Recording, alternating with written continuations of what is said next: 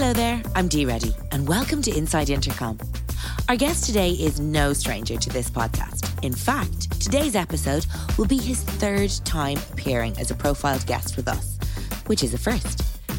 Bob's previous chats with Des Traynor have covered how to unpack customer motivations and the jobs to be done framework. Both great episodes, which are worth a listen if you haven't already heard them.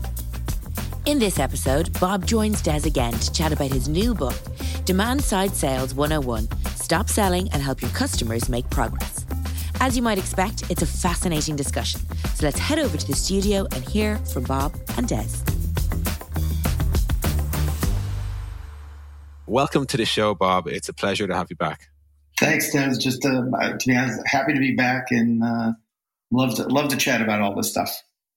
Awesome. So maybe let's just start with a very brief background. I mean, I know plenty about you, but you've had quite a varied career. Where did it start, and where are you today? Uh, so.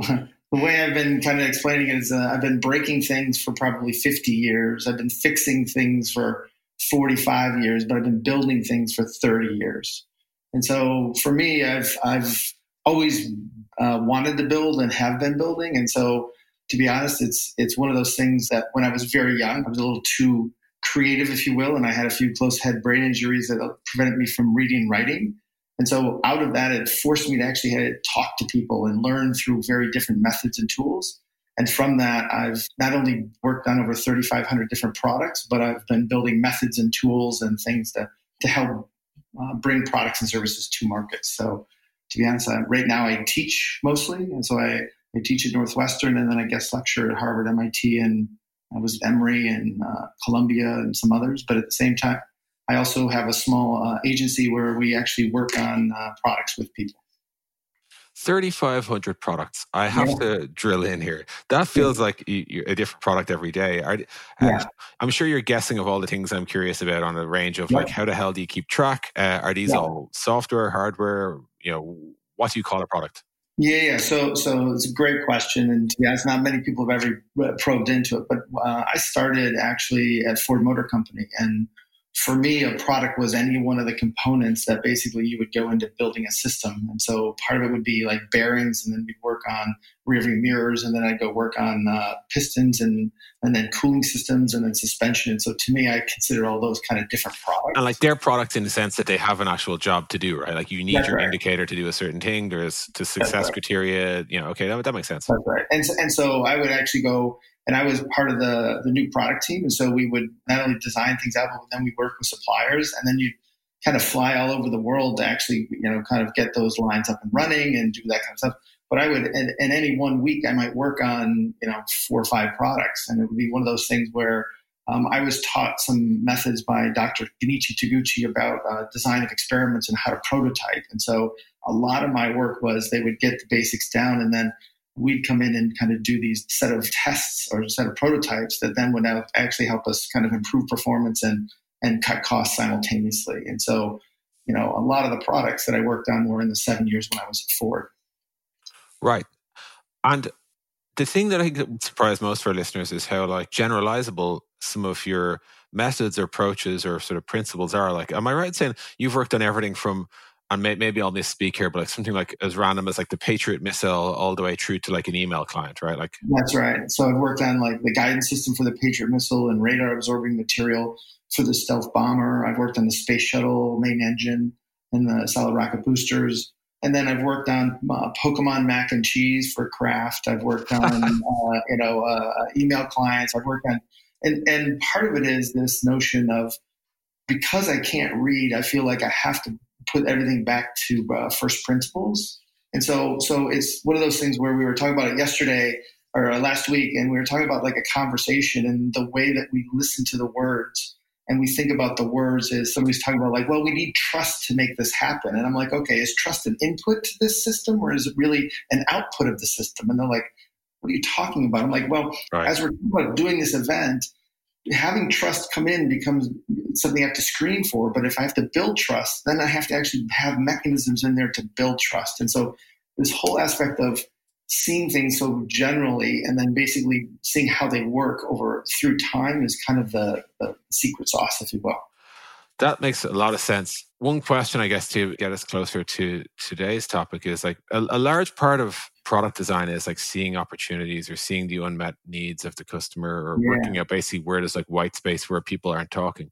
I think it was when I heard you were working on a book that was about sales, it really resonated with me straight away because I just I think it's an area that's like lacking in in like there's so much inside knowledge on sales. And when I go and talk to our sales team, I learn so much about mm-hmm. how they navigate accounts, how they make deals happen, etc. Like how they set traps, how they uh, manage expectations, how they defend, how they uh, go on the offensive. All like it's there's so much there, but they're not the type of people who are gonna like you know publish heaps of blog posts about how they do it. Uh, yeah. And, and, and like so when I hear like you're working on this book, I was like, this is what's needed. Someone needs to actually unpack this a little bit and, and explain some things here. Uh, we last spoke, I think it was like four years ago. How did you end up coming to the decision to co-author a book with Greg? Yeah, so so this is one of those things where, to be honest, it's, uh, I go back to Clay's office. I was uh, lucky enough to have four hours a quarter with Clay, and for almost 27 years. And and one of the things we came back with is like me having done seven startups was I always would come back to like the hardest thing about starting a business is sales. Like mm-hmm. it's just one of those things. And then we started, you know, turn to Clay and look at him and go like, so why aren't there sales professors? And he just looked at me like, like that's a really good question. I'm like, so wait a second, like, you, and you start to dig into, you pull that thread, and you start to realize like there's very, very few sales professors, especially like 10 years ago, there were virtually none. And so part of it was is what what was it about sales that made it so unique that we weren't even willing to teach it at business school? But at the same time, the fact is is like every startup and every you know, almost every company struggles with sales one way or another. And, and so part of it was to kind of dig into that, you know, that, that realm. I think the other part was, is if I reflect on my experience, it was sales was always the hardest thing. And at some point it, it didn't become sales anymore. And so I had to go back and kind of almost, you know, uh, sit on the couch and think back to like, like when did it stop hurting? when did it stop feeling so icky?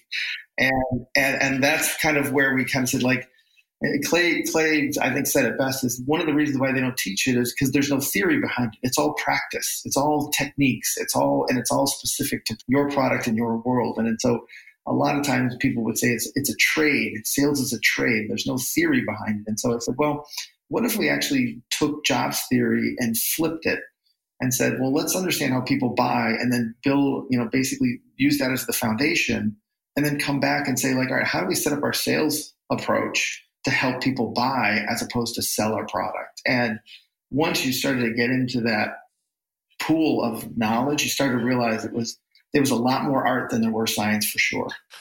So an interesting framing you had there was like this idea of sales as a trade. I think that resonates in in how I hear people speaking about sales. However, like obviously buying isn't it's you know, your customers don't go on courses on how to buy. So like, you know, the mm-hmm. approach for customers is almost always the same. They have like some idea of what they want out of a purchase, and they, you know, in in a sense, sales is like a bridge between them and and the the value that they hope to get. Right. Early in the book, you break down this idea of demand side sales and supply side sales. Could you talk about what the differences are there? So I, I would say that I grew up and I was trained on the supply side, right? And supply side is this whole notion of like build a product and and they will come you know, I can't have demand without the product. And that, that everything I would define would be from the from the product side or from the supply side of the world. And so if I'm building mattresses, it'd be like, well, who needs a mattress? And then we'd look over the wall and we'd see people in market segments and we'd see personas and we'd see all this stuff. But but at some point in time, we'd never go granularly enough to understand like what causes somebody to say today's the day to buy a mattress. Mm-hmm. And so what happens is we, though we want to be customer focused, we still actually have the lens or the reference point or the kernel that we use to define everything is through the product. And so what you start to realize is that that that when we do that, we actually have a bias, and that bias then kind of forces us to think about how to be then more efficient. But when you flip to the demand side and you just say like, what causes somebody to say today's the day they buy a mattress? You start to realize like, well, first of all, it's not just a mattress, it's about sleep. And so they don't worry about the mattress. They say, how do I sleep better? And the things that they use to sleep better are everything from a noise machine to ZzzQuil to scotch to working out to a new mattress. And so you start to see the competitive set is completely different. And, and the industries that I compete with are actually completely different. And you start to realize like, how do I actually help people make progress? And you start to realize that, that being in the mattress business, I might have to be in some other businesses as well. Right. And so it's this, this almost like, you know, two different worlds colliding and so people keep talking about product market fit. And when you go deep into the world in that world, you start to realize there's there's actually very little fit in, in a lot of cases. And despite that, we always are making trade-offs. And so to me, it felt very productish and say, like, how do we actually help customers make those trade-offs as opposed to design the ideal product experience, which to be honest doesn't exist. I'm going to skip to later in the book because there's a question I want to ask that touches on this. You talk about sort of the three energies in a purchase, right? Yeah. There's like status, utility, and, and what, what's your yeah, social, emotional, and functional. Social, emotional, and functional. Yeah. So my, my, my question, just when you mentioned mattresses, it reminded me of uh, say Casper. Are You're familiar with Casper, right? oh yeah, yeah. Yep. And, and like, and, and maybe like there's a, a more abstract question around D2C branding in, in general what I notice about my friends who have Casper is their purchase looks very different than it would if they went into an actual mattress store. If they go into a mattress store, it's a combination of price plus brand plus maybe salesperson plus like the whole jump on the bed, try to simulate a oh, night's sleep, whatever. All, all, the weird shit that people do, spring count, uh, how many layers is it is a memory foam, all that sort of stuff. Yeah. And they kind of consume all of this, you know, let's say information. A lot of it might be like psychosomatic or pseudo babble, yeah, like yeah, yeah. They, they, drink it all in and, and then I, am convinced at least half of it is there to let them think that they made a considered purchase, regardless of whether or not they did what Casper has done, I think, has like bypassed that and said, we are a brand that's all about better sleep. And that's all, all say, that's all they try and do. And like, that's why their next products I, have been like, you know, they've gone from mattresses to like pillowcases to night lights. And I'm sure they'll probably do like air purifiers and all sorts of stuff yeah. like that. But what, what's interesting is on the demand side, the customers, there's almost like a piece to this now. It's like, it's, yeah. you know, in the same way people just like you know you, you make one choice about apple and next, next thing you just buy apple and you don't have to think about what headphones you buy you just buy apple or whatever. Okay. i wonder like is there an element of like using what you described is there a way to just build a brand that kind of bypasses the complexity of the sale by basically saying don't worry we got you. We're the only people who think about this yes. I, I think that's that's what apple does in a lot of cases. They they understand the struggling moments that people have throughout the process so so think about walking in. There's 40 mattresses. There's there's one or two other people in the store. You actually haven't bought a mattress in 10 or 15 years. You don't even know any of the language behind it. Like there's so much anxiety wrapped around it, and you're like, okay, I, like I don't know how to make this decision, and I don't know how to make it without you know feeling, touching, whatever. And then you start to realize, like, okay, I still don't know what I'm doing. And so Casper, what Casper did is they actually asked you very meaningful questions. So, for example, they didn't ask if you were hot, right? They'd ask the question like, "Do you stick your leg out at night?" It's a very right. subtle, different thing. But the notion is, is like it's something to say, like, wait, how, how do you know, like, that's what I do? Because when you say, "Are you hot?" Well, sometimes I'm hot, sometimes I'm not. So how do you answer it when you say, "Are you hot at night or not?" It's like, mm, but like, do you stick your leg out? That makes people realize like you're paying attention, mm-hmm. and it's something very subtle. And so to me, it's these things that actually help people realize like you understand my problem. And then at the same time if you do that and you can start to use language to talk about the outcome that i want now you actually build my trust.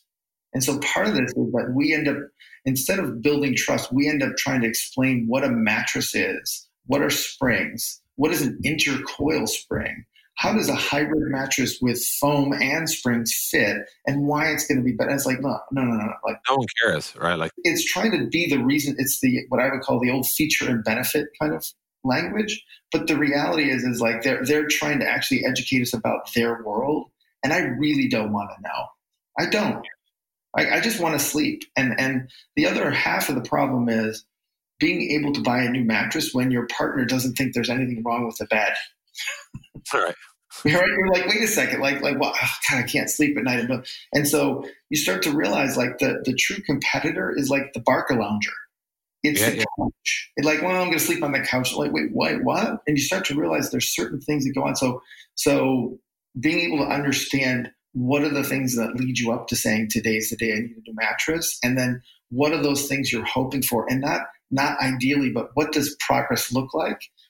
What most people don't realize is the new mattress just has to be better than the old mattress. Mm-hmm. And so the notion of having it shipped and literally being able to help people get rid of the old one and then putting a new mattress, putting the new mattress down is like it's amazing compared to the old mattress. And so they don't need 40 to choose from. They need they need to know that you you've listened and that they that here's your recommendation. And to be honest, you sleep better. Yeah. Like a classic approach, maybe not classic, but like a bad approach to selling a mattress would be to ask the the buyer, hey, what do you want out of a mattress? And they'd say, oh, I don't know. And like, and the whole conversation kind of gets derailed because anything, once the salesperson does that, the buyer feels that they're now set in a trap where no matter what they say, it just so happens that the product has it. Whereas a, a much more domain specific question, like do you stick your leg out or, or, or whatever, is so much more like insightful and incisive. It, you know, it cuts right to the like, oh, so you actually are an expert. I got it. Yeah. But it's like it's a question that is also it's not an expert in the sense of like, do you want 75 or 80, you know, springs per square inch or whatever? Because like that's people don't know the answer. It's it's a real relatable, sort of simple way to say we're speaking your language in a sense. Well, and the crazy part is there's only really three different jobs a mattress gets hired for. One is I'm getting a new bedroom set, and oh by the way, it's like uh, I used to have a queen size and now I need a king. So of course I need a new mattress there. But the mattress is like it's the mayonnaise on the sandwich. It's not the it's not mm-hmm. the main thing, right? The other one is, look, I've got I got to buy a mattress for somebody else. My mother-in-law is coming to visit. My kid finally needs a mattress. Like yeah. I, it's for somebody else, and it's like, okay, it's got to be just good enough that they don't complain. And then there's the one for me, and the one for me is very different than the, those other two. And so what happens is they merge all that crap together. And so you end up not being able to understand it. So if I can't sleep and I need a new mattress, I'm willing to actually learn about it because it's a big deal for me. Right. You, you, will invest the time. Um, exactly. Um, talk to me about this idea of, uh, and like just for listeners of the podcast, please understand, we'll tie all this back to software in a little bit, but I think it's good yeah, to, sort of, to ground ourselves in a, in a, in a more typical domain. Uh, talk to me about the struggling moment and your framework there. Yeah. So, so the interesting part to me is that to me, all innovations have to revolve around a struggling moment and that a struggling moment actually exists irrelevant of supply. So the way we've been taught, if you will, in academia is that well, supply and demand are connected, and price is a function of supply and and demand. But the fact is, is like Paul LeBlanc, who started Southern New Hampshire, or he's a president of Southern New Hampshire University, has grown it from basically about uh, uh 25, 2,800 students to 200, almost 200,000 students. Wow. By, by literally understanding how many people want to go back to school or back to college and get a degree, but can't. And what can I do to actually make it easier for them? And so this whole notion of the, the, the demand is that it's been there for years, but nobody's been able to tap into it because they wanted to serve it in a different way. And so my thing is, is there's well more than 200,000 students wanting to do that. But the reality is being able to see where is the demand, where's the struggling moment, and most people don't talk about it. So think about it. how many people want to take a picture but couldn't. Mm-hmm. They didn't talk about basically, you know, in the camera side, they say, well, you know, what's the f stop? What's the shutter speed? What's the, you know, focal length? What's the aperture? All that, yeah. And it's like, no, I just want to get a clear picture of my kid playing soccer. right? Right. And, and so it's all that kind of thing where there's struggling moments that are out there and people aren't paying attention to them because they're looking at the world through their product. So that is like in the case of a typical university trying to reach this market, they're like, well, they need to come here on campus for like 40 exactly. hours a week. Like, it's almost like every product has baked into it like a set of assumptions. That's kind of mm-hmm. what makes it a good fit for the people who currently use it. Exactly. And, uh, but it's also like the things that make it a good fit for some people make make it like it maybe a bad fit for other people. Exactly. And, it, as a result, it's really tricky. Like you know, it, it, it, would be hard for like MIT to pivot to serve all these new customers because right. they've probably built a brand, a campus, everything centered around a set of assumptions that might not be true. Uh, similarly, like for like Canon or, or whoever, like who make you know, high quality cameras, yeah. they're probably making a few different assumptions. One of which is you're willing to spend a couple of grand. Another one is you're going to carry around more than one lens, and all this, all, all this sort of stuff. So when something like say iPhone portrait mode comes out, it's it's a hard one for them to accept because yep. the purists will say that's nowhere near as good quality as what we do. but the users of the iPhone portrait mode will be like, but it's of all the things available to me, this is the best. That's right. I mean, that, you, yeah. you, have a, you have a little girl, you know how you run around crazy. The fact is like, okay, hold on a second, let me get the camera out. Really? Yeah, yeah. it like, just wouldn't happen. Yeah. It just, it just, it's just, and so the, the thing is, is you got to look for, so the way we frame it is non-consumption. How many people want to make progress with something, but can't because of access or knowledge or inability to, to be able to do it. And so you start to realize there's, there's moments that you struggle with a lot of things and we just accept it. Mm-hmm. Like, it would have been great to have a picture of that. But the fact is, is paying attention to where those struggling moments are, they're, they're the seed for all innovation. And they're actually the seed for why people buy something new. And so if if I'm happy with something and it works and I literally run out of Tide, I'm just going to buy more Tide. Mm-hmm. But if mm-hmm. it's not working, that's when I decide to say like, okay, I got to do something about it. And so real real growth comes from addressing struggling moments. So what is a good way for like an individual? Like let's say you're listening to this podcast and you want to start a startup. Yeah. How would you scan your own life for struggling moments that like let's say are at least you know somewhat mass marketable as in it's not just the des traynor problem it's, it's yeah. there's more people like me out there and therefore i can build a business right and so so part of this is is being able to not only identify and and, art, uh, to be honest articulate your struggling moment because a lot of times there's just no words to talk about like how hard it is to tie your shoe if you haven't been taught how to tie your shoe and how much velcro feels better right? But you, right. you, you think you're stupid but the reality is like no i can't do it right? I think there's things where you start to realize like who else struggles with it and what else do people do to try to solve it? And so a lot of times when we're we're talking about new technology or we're talking about a new business, it's like, okay, what are people going to fire that once mm-hmm. they once your product is there? And let's go interview kind of why people hire that product because that's the place in which it starts. And so, can we actually uh, identify and frame the, the struggling moments around why competition is you know what your competition is doing and then from there as people actually start buying your product to stay very current on what are those underlying causal mechanisms to say today's the day they're buying your product the, the other thing to me is interest doesn't actually articulate progress just because they're interested they have to actually put energy the social emotional and functional energy in to do it so when you give away things for free it doesn't actually help because yeah. you think people are using it but they're not but like so my thing is, is Basecamp did a great thing where they basically said, we're going to create Basecamp personal. You get one project and you can use it as long as you want. And the whole aspect here is like now people invest to basically plan their wedding or buying a house or putting on an addition or planning a trip. But the reality is, as they start to use it, they realize how it would be useful in their business.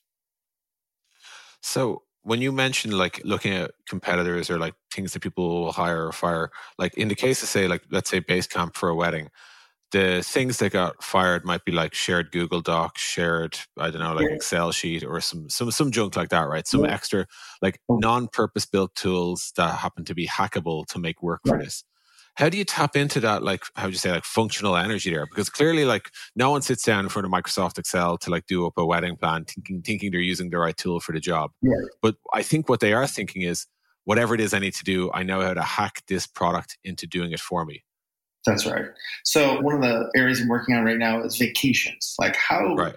like how do you do vacations and, and the first thing you start to realize is more than 70% of the people literally just bolt a vacation on to somebody else's planned vacation. So, like, there's only 30% of the people who really plan a vacation, yeah. and everyone else goes along for the ride, mm-hmm. right?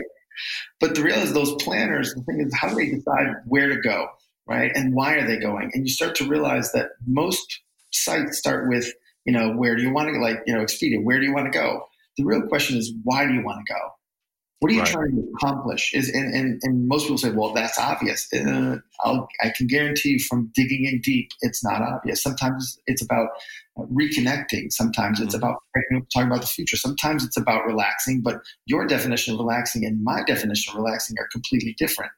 And so you start to realize by understanding that. So people can hack parts of it, and it's for coordination, right? Like you're coming, I'm coming. Here, we'll buy the tickets. Here's and it's it's part of the information but the real stuff gets down to when you start to actually figure out how how you're going to sequence things and the trade-offs that are there and so at some point in time you either end up doing things for other people or, or doing things because you want to do it and just other people come along. And so part of this is people can hack it for a period, but I, I believe that most people don't go on big vacations because they have a hard time figuring out how to actually figure out and align everybody on why they're going.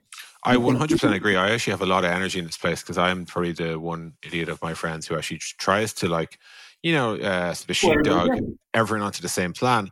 And like, you know, it's because I work in software. It's it's always the area where I'm like, if ever I, I'm not working on intercom, my next project is definitely going to be a group holiday planning app where like oh. multiple people log in. It's got calendars, it's got a Google Maps where you can add locations, suggest locations. It's like, you know, everyone's flight itineraries are there. We can like have a shareable map on our phones where you can see where everyone else is staying and all. Like the solution is so clear in my head. But what's interesting to me is like, I don't know if I could get anyone else to use that because I think they'd be happy enough just to check their like their iMessage or their WhatsApp or whatever right. and see what's going on, right? So here, so here's the thing: is it's it's a very small group, but the that small group has huge influence, right? Because because you're doing it, everybody else is happy not to have to following along, right? So is, this is where you take the looped in feature like in Basecamp, and and you yeah. just basically loop people into it, but you still have complete control. The like the anxiety moments are like, okay, I bought my tickets. Did you buy your tickets? Like, wait, yeah, yeah, yeah, totally. And so there's this whole notion of like the nuclear key thing, where it's like you have mm-hmm. everybody everybody says go go go go, and then and then you do it. Like there's there's there's very clear moments where people will be basically say they're in or out, and it's like the last thing you want to do is somebody who said they're in all the way along, and you divide everything by twelve, and now they're out and it's like they really didn't want to come, but they didn't know how to say no. It's like all yeah. that kind of anxiety of like, how do you actually help make that more acceptable as opposed to like the peer pressure, that social pressure? It's, it's, it, there's a lot of struggling moments around it that are kind of wonderful to, to kind of d- dive into. So I would love to be part of that. And I have many, many vacation interviews because that's the training case study we're doing for as we start to build out kind of our training stuff is, is around vacations because it's just so so horrible. so in these interviews, so like we're, we're going to kind of get more grounded in the software now. So like, yeah. let's say sticking with this hypothetical Des's yeah. group holiday travel app, so as not to break any NDAs you're under. Mark the day. The thing you taught me for the longest time through all the interviews we did together talking to yeah. intercom customers was I would accept an answer like, yeah, that sounds pretty cool. And oh. you would immediately say, stop. And I'm like, what's wrong? Uh, the dude said it sounded cool, Bob. What, why are you angry? What is your thing with, with words like cool and easy and smooth? Yeah. Uh, so, so my, my thing is, is, is what people say and what they mean are completely different. And so you start to realize that people add things in there or they add words like, oh, that's cool. It's like, well, what does that mean? Like cool in the context of like, I want to follow or cool in the context of like, I want to be the first adopter. Like cool has like 20 different definitions. And so you start to realize like, we talk in this way that's very it seems very specific, but it's actually still very abstract. So I'm doing an interview around vacations a couple weeks ago, and somebody goes like, "Well, you know, we were going to go. We went to Thailand, and we went when when'd you go? Like, well, we went in October because it was the it was the cheapest time to go. I'm like, oh, and so let it lie a little bit, and I come back and say, you said it was the cheapest time to go. Like, how did you know? Well, somebody said. I'm like, well, how much did you save? Because I don't know. It's like, well, how much? What was I didn't have a budget, and so they gave you the impression that they were frugal about this decision. And it's almost like the lie they told themselves to say, we're going to go yeah. here because it's this. But it's like, at some point in time, they had actually no idea whether it was cheaper or not. They had no idea how much they even, like, they said, Do you have a budget? Well, I want to keep it under 5,000. I'm like, okay. Like, did you? I'm like, no idea. right? And so there's this aspect here of like like like they, they say things so almost like confidently, like, well, this is a five thousand dollar trip. Was like no idea. And then when you when you ask them to really add it up, it was like eight grand. Like, oh well, okay, and so you start to realize as much as people say they budget, they have these, it's almost like back of napkin budgeting as opposed to spreadsheet budgeting. Mm-hmm. so you can build the spreadsheet, but at some point in time, now what happens, you actually start to suck the life out of it because now you're worried about every dollar of where we're going and what we're doing. It's like, no, let's just go have fun. And it's like, okay. And so there's a difference between pooling the money and what you realize is people pool money more than they actually, you know, uh, uh, make decisions about exactly where to spend the money. Right. And, and, and more generally, there's a, a difference between, I guess, like they'll say words like cheap, but they don't articulate like what that actually means to them. Okay. Like, is in is it cheap just under a certain threshold, or is like the lowest available thing, or do they factor in quality at all? And like I, I know like the thing we used to get caught with, uh, like again six seven years ago, was we'd ask questions like, "Would you use this feature?" Of which the answer, like, you know, we should have been suspicious because like 100% of the features, 100% of the time, the answer was yes, and it was almost always followed with, "Yeah, it seems cool." And I think like you know, I know you have a whole uh, chapter in the appendix on this, but like you talk about like unpacking words like easy, yeah. fast, convenient, healthy, smooth, quick, yeah. handy is one we see a lot. Uh, like, oh yeah, that'd be handy. And I think like it's it's probably like when you're trying to identify like the root of someone's frustration or their struggling moment, and you're yeah. and you're you're trying to validate your own idea by showing it to them, even if they're like way deep in their own struggling moment you still need to look for a much more specific declaration of intent than like sure sounds fun or whatever right? Yeah the, the key is intent. What's the intent behind it? So for example it, it's not only listening to what people say but how they say it. Because in the transcript i can say like God, it was it was really it was good versus you know it was good. And it like almost says the same thing in the transcript but like the first one you have to go like all right what was wrong? I mean you you you can see by the, the pause and the going down and the like and so this whole aspect of being able to understand and and see the human side of this is really really important because their intent is is is actually more is is easier to see than their words. They're mm-hmm. we've been focusing on their words and it's not the words, it's that intent. And so I think that's part of it. I think the other part is marketing. Most of this comes from what we would call as marketing research, right? And when you think about marketing research, the fact is, is they need to know that it's handy or they need to know that it's fun or that it's easy and that those words resonate. But as a product person and or a salesperson, I actually need like how do I make it handy? What, what the heck does handy mean? Like what are the mm-hmm. things that like have to be there for them to say handy? Like that's different information. And so you start to realize like like trying to take market research and put it into you know the the gas engine is different than trying to take and put it into a rocket engine. And it's like right. it, it, doesn't work. And so this is where this word unpacking and and again it's a lot of the research techniques we talk about are uh, are more centered in criminal and intelligence interrogation to get back to what the intent was and what the timeline is what the causality is as opposed to trying to get to the the the, the phrases that resonate with everybody Right. Here's a, a, question I'd love your take on. Why are startups so, for lack of a better word, like allergic to bringing a sales motion into their business? So, like, you know, I'll give you like the sort of straw man cases, something like this. People look up to and admire businesses that have no sales people at all. So, for example, let's say Basecamp, right? Yeah. Basecamp do not have a single account development representative or account executive. And as a result, people might infer the Basecamp don't do sales. Therefore, we don't need sales. Therefore, let's not do sales. You, are not making that argument in your book. No, no. Uh, and I'd love to hear, like, where do you net out? Like at Intercom, we probably have like over 100 people employed whose job is to sell, and, and, and yeah. we follow the idea espoused in your book of like they're there not to convince, but to en- enable and aid and inform a purchase is really what we think of it as. But when you think about this spectrum of like, we don't have anything to do with sales, we're, it's not, not a part of the day at all. And I know Jason's background was actually started in sales all the way over to say 100% sales of that business where, you know, you can't even see the software until you've signed a contract. Yeah. How, how do you think about that framework? What's going on there? Yeah.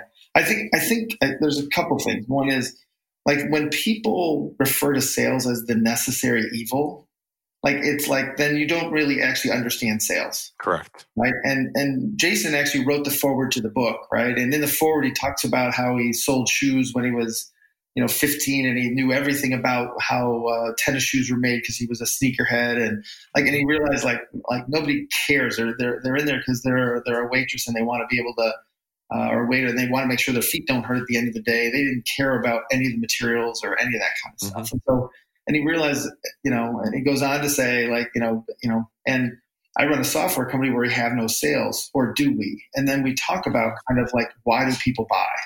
And by understanding how people buy, he's able to be in the right place. He's able to say the right things at the right time. He's able to be like the marketing is is way more efficient that he doesn't actually have to do it. That he can actually he knows the the dominoes that have to fall in people's lives to say today's the day that I need we need Basecamp, right? So one of them one of them is, is, is classic of like we have a we have a business we're starting to grow we have a few we, things start falling through the cracks and now we get more business and now we don't know actually you know we, we've got to get tighter if we're really going to grow and so it's the consumer talking about is like the, the, the wheels are coming off the wagon and it's that panic point of like we've got to get a system and as they start to look the thing is is that they realize that there are people there who just aren't competent like or aren't technologically competent to put the system in or use the system. And so they're looking for the easiest thing the easiest smallest step that literally puts it in.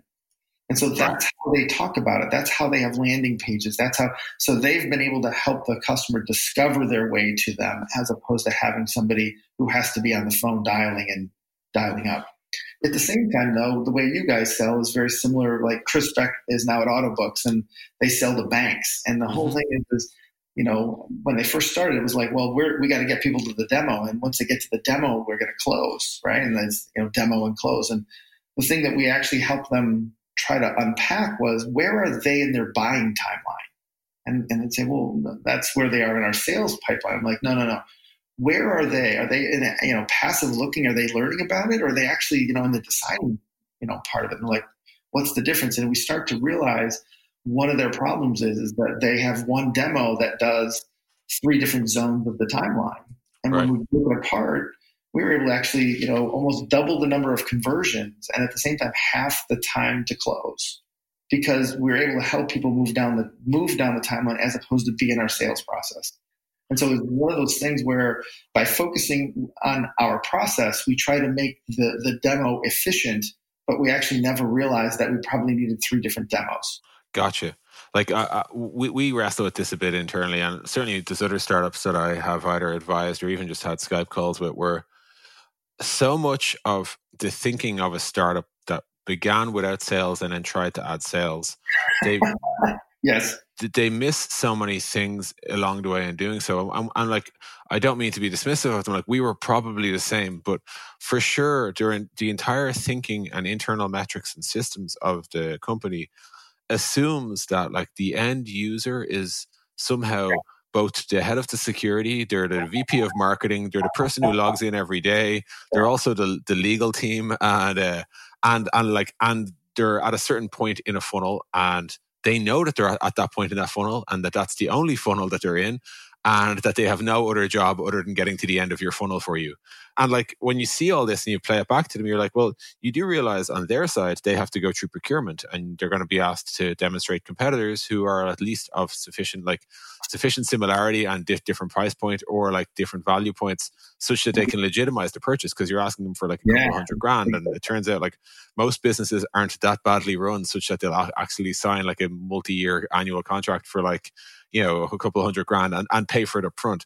But all of this, like adapting your sort of thinking from a go to market point of view to yeah. get into the sort of uh, shoes of your customer it seems to be a, a, thing a lot of businesses really struggle with yeah yeah so i just i remember when we you know we had met a couple of times but by the time you finally said right, like you know sales had plateaued around 2012 13 somewhere around there and it was one of those things like and the tagline was cradle we can man- manage your customer data from cradle, cradle to, grave. to grave yeah and and it was one of those things, and like, well, this is the job we do, and we're like, mm, let's just go talk to people. Mm-hmm. And I just remember like uh, Paul was there, and you, and Owen, and mm-hmm. Sean. There were a bunch of people, but it's like the first thing, like as you start to hear, is like you realize, like, oh my gosh, we're we're we're literally calling out all these features and benefits, and they they don't they don't even know how to talk about the problem. Like, oh my gosh, we we have how do we handle support or like we get people to the door, but we can't get it. Like, and you're talking about all the things they could do, and they can't even search for that yet. And so the whole notion of getting them from what we call first thought to passive looking,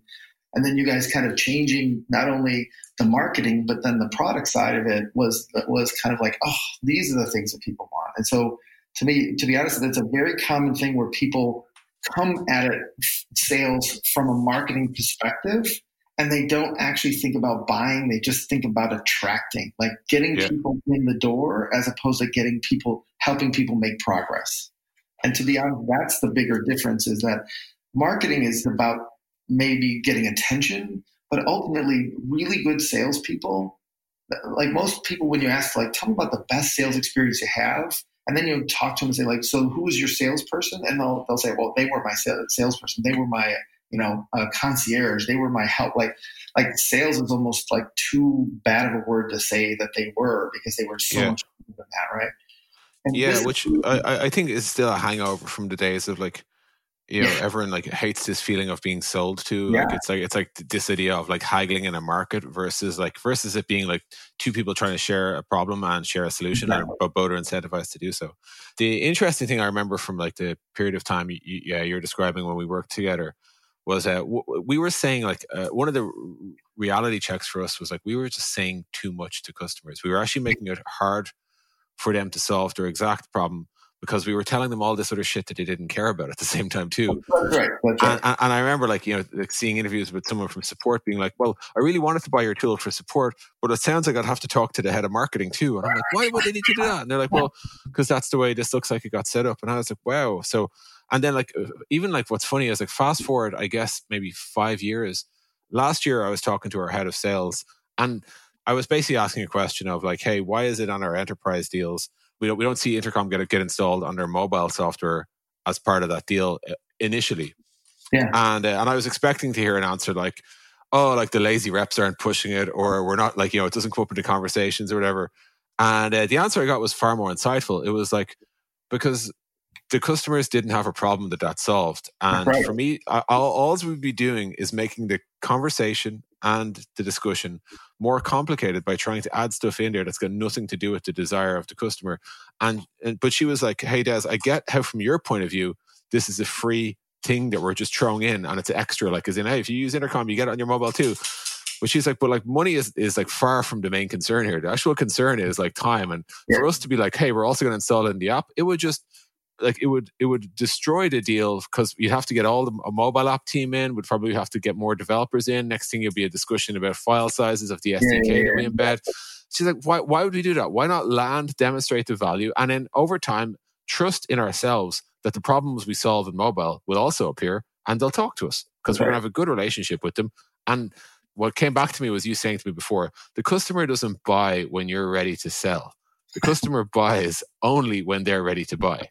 And I, when you realize that, you kind of realize you have to just trust that the right things will happen as long as you're doing running a good product. That like they will upgrade when it makes sense. They will uh, buy more products when it makes sense. But all you can do is like influence and nudge and get a bit of awareness. But what you can't do is create demand when it doesn't already exist. Or maybe put a different way, you can't create a struggling moment that they don't have. That's right you can make them aware of a struggling moment they might not be aware of. Yeah. But the reality is, if the struggling moment doesn't exist, it's very hard to create it. Like uh, that. That's that's the interest. So the interesting thing is, you start to then take a step back and look at the bigger things around. So like. It's the end of the quarter, and we're going to offer a 20% discount to whoever signs by the end of the quarter so we can meet our number. Mm-hmm. Okay.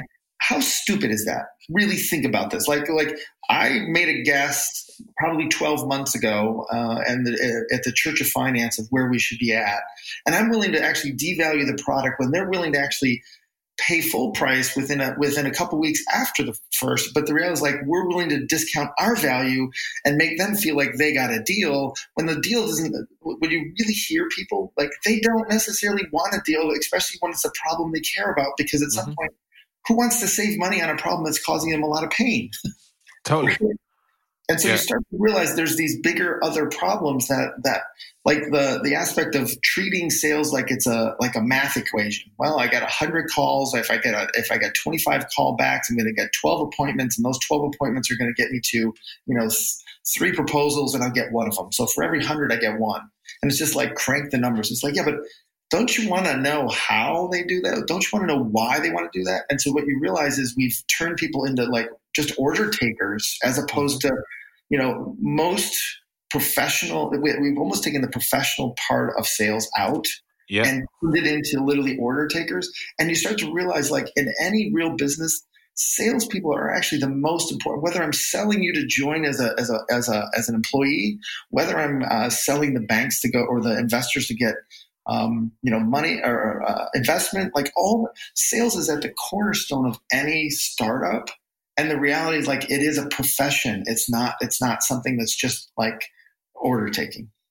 Right, and which which kind of comes back to, I, and for what I think part of this problems it comes back to the same thing. I think it's like people reluctantly layer in sales, and then what happens is they they say, okay, well, I guess our customers can talk to sales if they have to, and then like, and I've heard so many uh, folks express frustration, but oh, well, why are we employing these people? People were buying it just fine off the website. And I'd always be the one saying they were just buying it off the website, but they were also just canceling, having not really tried it. And you were wasting a load of time running around high fiving because IBM signed up, only for IBM to quit 11 days later. Uh, and like you're reprioritizing everything because you've got IBM in the door.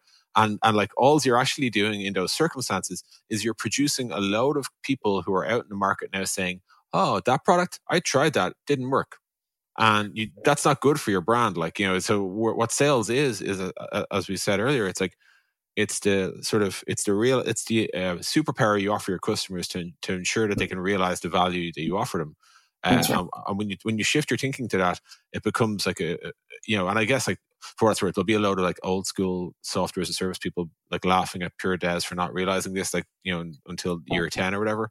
But i i, I do think like that there's something generational in this whole um, like this last decade worth of software where like people seem to think that all business should be conducted 100% self-serve online with, with, with no humans talking to humans.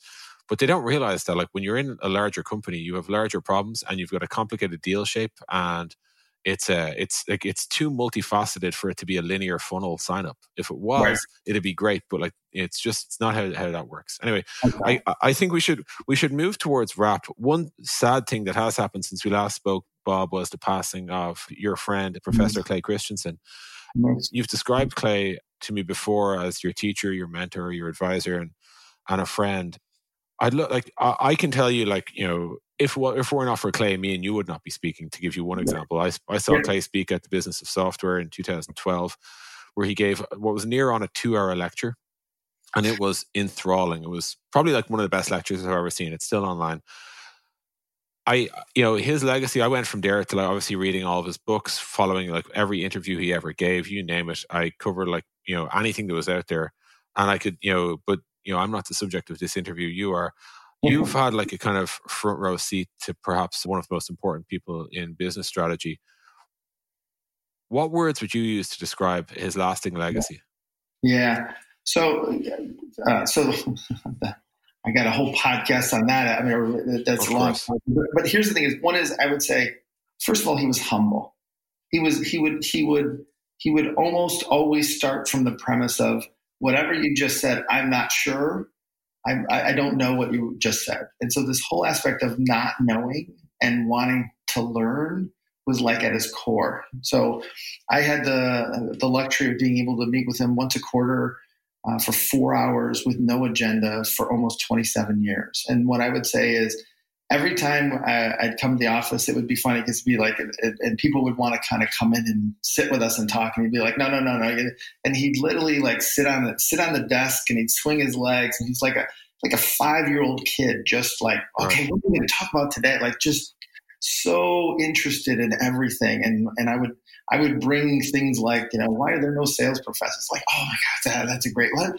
Where wait i had sales professor and then we'd just kind of riff and and we'd end up having and by the time we would leave we'd have these pictures on, the, on this whiteboard that were you know whatever we were thinking about at the latest moment about things. And so to be honest it was that childlike curiosity and the and the humbleness to basically realize um, he didn't know and that it was about learning and figuring it out. And um, and his constant wanting to help people like he's like uh, how will you measure your life is I've literally adapted my life to basically be around that, which is, you know, the, the best way to think about your life is not how much money you have in the bank, but the, the number of people that you've helped and how you've made the world a better place. And so to be honest, it's like those those are the three things that yeah. as a mentor he passed on to me. And that so my next book is actually called Learning to Build, and it's about Clay and Deming and Taguchi and Dr. Willie Moore and these people who who took a dyslexic, illiterate kid from Detroit and um, gave me the, the, gifts of theory to help me become, you know, a, a, creator of product and services and, and a teacher. Which you know, my my high school uh, career test said I should be a baggage handler or a mail carrier, um, and and I was a football player, so that kind of made sense for me. But it's like my mom was like, "No, you can do better than that." And so yeah. the notion of finding these people and being being mentored by them and uh, being peers with them at some point, it was just uh, kind of amazing. So I think, like Clay, I, I think these people come into your life all the time. I think you have to invest as much time into them. So my I think one of the reasons why Clay and I got so close is all I worried about was how can I help Clay? And all he worried about is how can I help Bob? And the notion is is when whenever it got to a point where we we like we always wanted to help each other more than we wanted to help ourselves. Beautiful. Uh, yeah, and I, I totally agree with you on how will you measure your life. It's an incredible book.